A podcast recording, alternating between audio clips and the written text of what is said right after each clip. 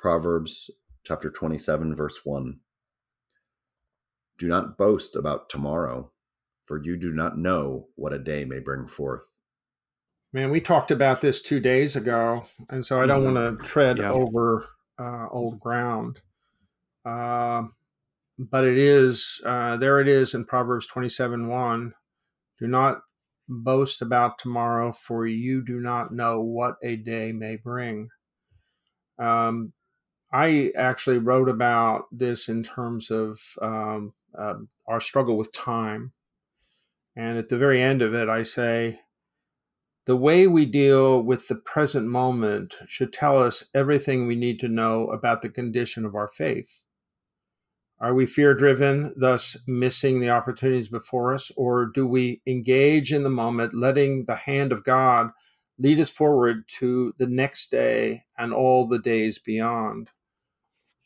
Um, I, I think what I like about what I wrote there is the way we deal Hmm. with the present moment should tell us everything we need to know about the condition of our faith.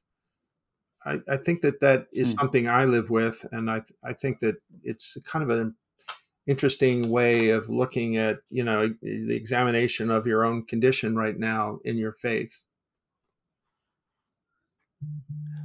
Yeah, I think that's good. I, what comes to my mind when I hear you say that is when I think about just dwelling in the moment right now, I think of the word gratitude. You know, I just kind of slow down on it. I'm like, thank you, Lord.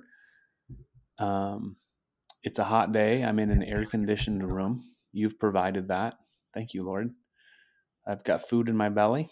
And uh, thank you for providing my material needs. I just, my mind just wanders to a million more things to be grateful for.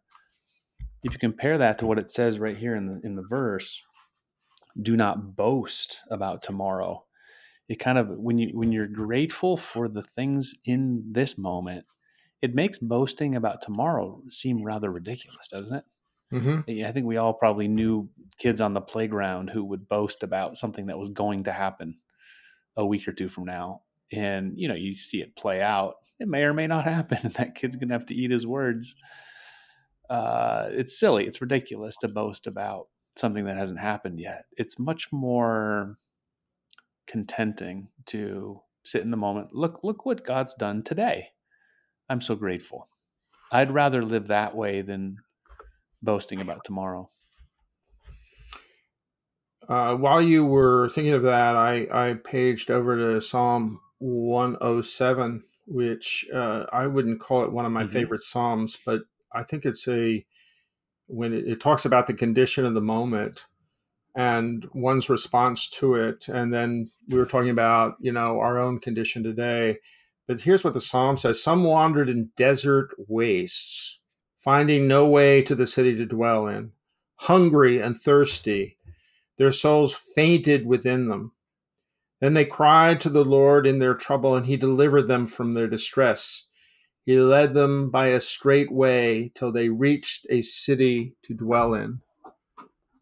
Uh, I think there's something really right on about that, very contemporary about that. There were three or four other examples of men in dire Mhm. need Mm-hmm. of the Lord's uh, gracious hand. Um, but it, it it could be there's people in shipwreck, people in the dungeon, you know, the things where we find ourselves entwined in uh, things that are uh, taking us down to our demise. And at the last minute, we cry out to God. Well, I, I don't I, I don't think that it really matters when you cry out to God, but I think crying out to God is one thing. Crying out to God, finally recognizing who He is, and He He has the power to save you if it's His will. Um, I, I see Mhm. that time and again in human history, in human condition, in our own condition, is that we, you know, we, we're safe and sound, and then suddenly we're not. And if we've been kind of uh, doing it our own way, um, we have to rethink that. Mm-hmm.